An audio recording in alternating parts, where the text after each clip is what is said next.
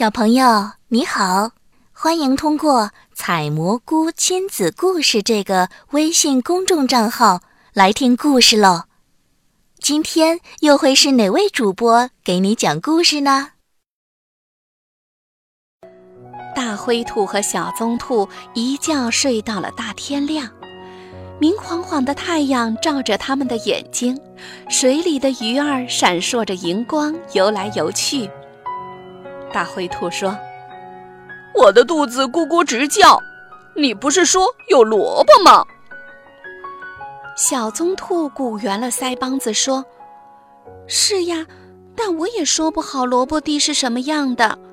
你先尝一尝蒲公英和三叶草吧。”他们在草地里跳来跳去找东西吃，大灰兔小心翼翼地闻着每一片草叶。我可从来没吃过这东西，大灰兔有些伤心地说：“他早就忘了蒲公英和三叶草是多么的美味可口。”哦，其实我一点儿也不饿。两只兔子穿过了草地，来到了湖边。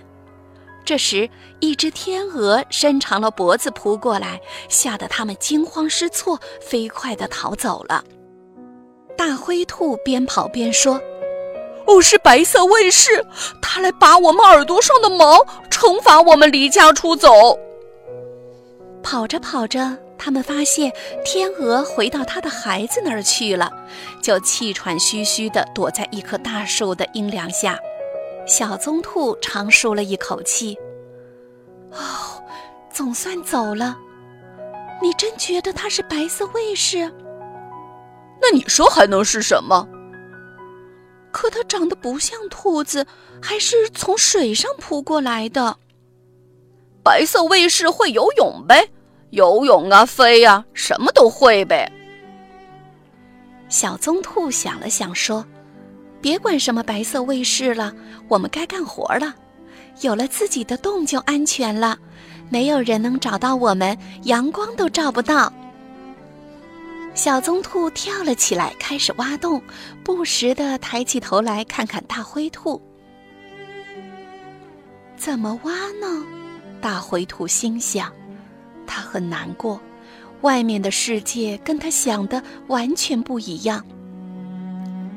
小棕兔喊道：“快来呀，大灰兔，快来帮忙！你的力气肯定比我大。”可是大灰兔不想离开树荫，他抱怨道：“我头疼，被白色卫士追着跑，没东西吃，我也不会挖洞。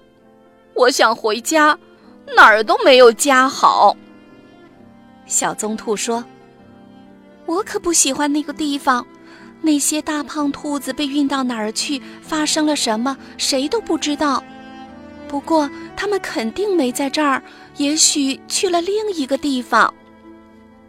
大灰兔在树荫下喘着气，浑身一阵一阵的抖。小棕兔惊讶地看着他的朋友：“你怎么不说话了？大灰兔，你怎么了？”大灰兔还是没有回话。小棕兔知道事情不可挽回了，就坚定地说。大灰兔，如果你想回去，那我陪你。我知道回去的路，我挖的洞也跑不了。大灰兔还是躺在那里一动不动，但慢慢的不再发抖了。你真的会陪我回去吗？他终于说话了。小棕兔说：“当然啦，我们是好朋友啊。”我永远不会忘记你，只要我活着，就会记着你的。大灰兔说。小棕兔又钻回它挖了一半的洞里看了看，就和大灰兔一起上路了。太阳已经悬在半空中了，没有风，草儿纹丝不动，一切都笼罩在七月的酷暑里。水塘边站着一个钓鱼的男人，一条沉睡的大黄狗蜷缩在他身旁。男人一眼发现了这两只兔子，他轻轻地吹了一下口哨：“嘿，起来，别总偷懒做梦。瞧，来了一只肥美无比的野兔。男人经常听人说起野兔，却从来没有亲眼见过。现在看来，它们和一般的兔子没什么区别。他觉得野兔和家兔的不同就是家兔不乱跑，而且有主人。他把鱼竿轻轻地放在地上，弯下腰等待时机。小棕兔根本没有看到这个男人，差点被抓住。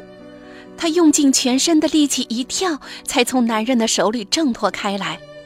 大黄狗忽地站起来追了上去，两只兔子没命地逃。他们根本来不及想想该躲到哪儿，沿着昨天来时的路拼命地跑。大黄狗一直追到那条公路旁才停了下来，汪汪地吼叫着，浑身的毛都立了起来。但是它没有穿过公路，直到跑回了那条小溪旁，两只兔子才一头倒在浓密的草丛中，一动不动，直到天黑下来。大灰兔轻声地问：“小棕兔，你还活着吗？”“我想，我还活着。”“马上就要到家了，那儿什么都有。我们一起离家出走，现在又一起回来了。”小棕兔摇了摇头。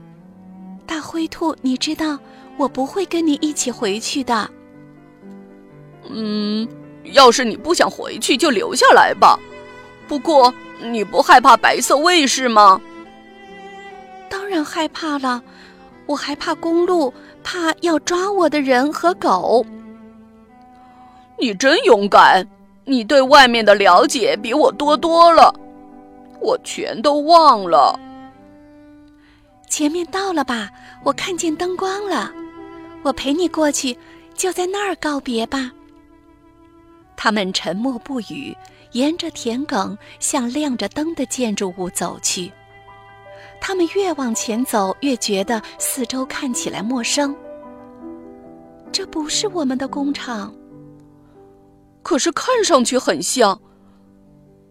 大灰兔说着，浑身颤抖起来。也许是养更大的动物的工厂，有可能。你别着急，我们能找回去。最后，他们果然找到了。